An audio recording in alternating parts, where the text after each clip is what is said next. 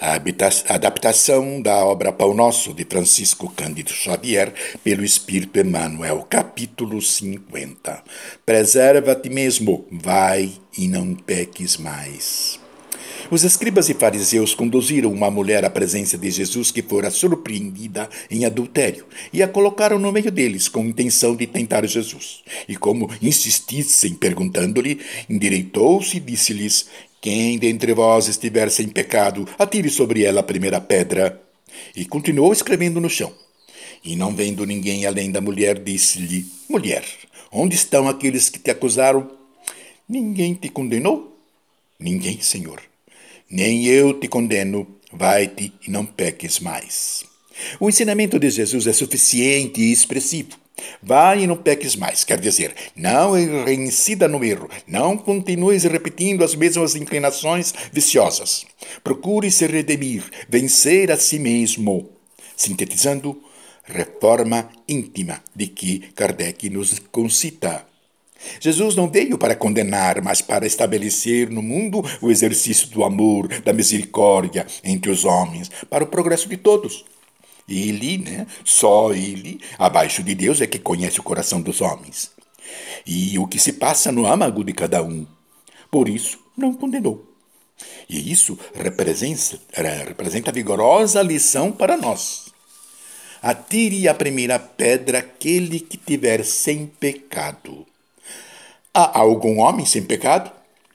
Se muitos sucumbem nas mesmas provas que nós já superamos, Outros é, triunfam naquelas que somos um fracasso. Quem mais se escandaliza com a conduta dos outros quase sempre é quem mais sabe de suas próprias fraquezas. Não esperamos que os espíritos amigos, que são nossos benfeitores do mais alto, se sintam na obrigação de solucionarem eh, problemas que são de nossa responsabilidade. Não exijamos maior evidência de amparo das, dos companheiros invisíveis, que nos inspiram, nos acompanham. Se não fossem por eles que agem em nome da misericórdia divina, não teríamos sequer levantado do chão. Se quisermos receber o apoio deles, necessitamos criar condições para isso, facilitando-lhes a ajuda pela interferência deles. Se faz necessário, portanto, no mínimo de sintonia sobre nós e eles. Nem sempre te será suficiente orar.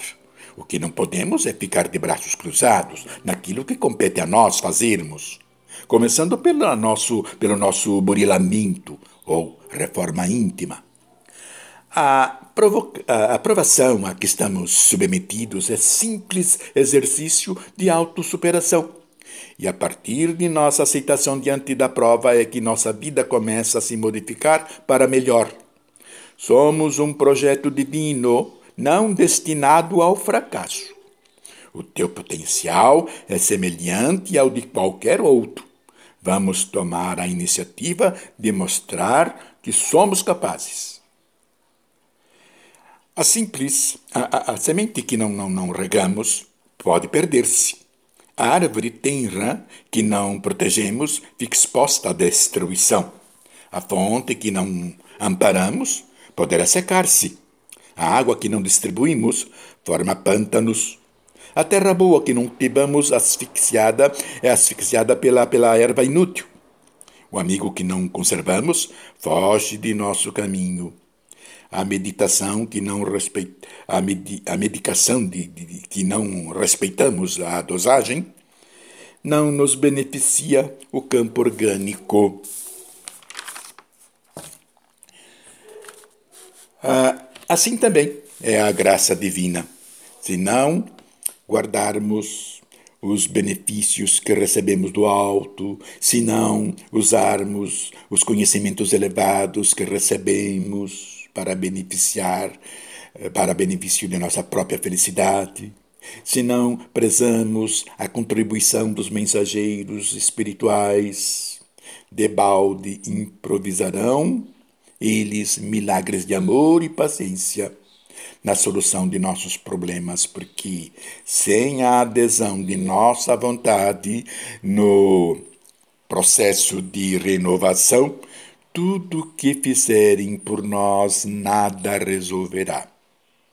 O Mestre Divino proporciona cura, mas se não a conservarmos dentro de nós mesmos, ninguém poderá prever a extensão e as consequências dos nossos desequilíbrios que nos deixarão abandonados à própria sorte. Vai e não peques mais, para que coisa pior não te aconteça. Um dia, enfim, cairemos em si e voltaremos para os braços do Pai.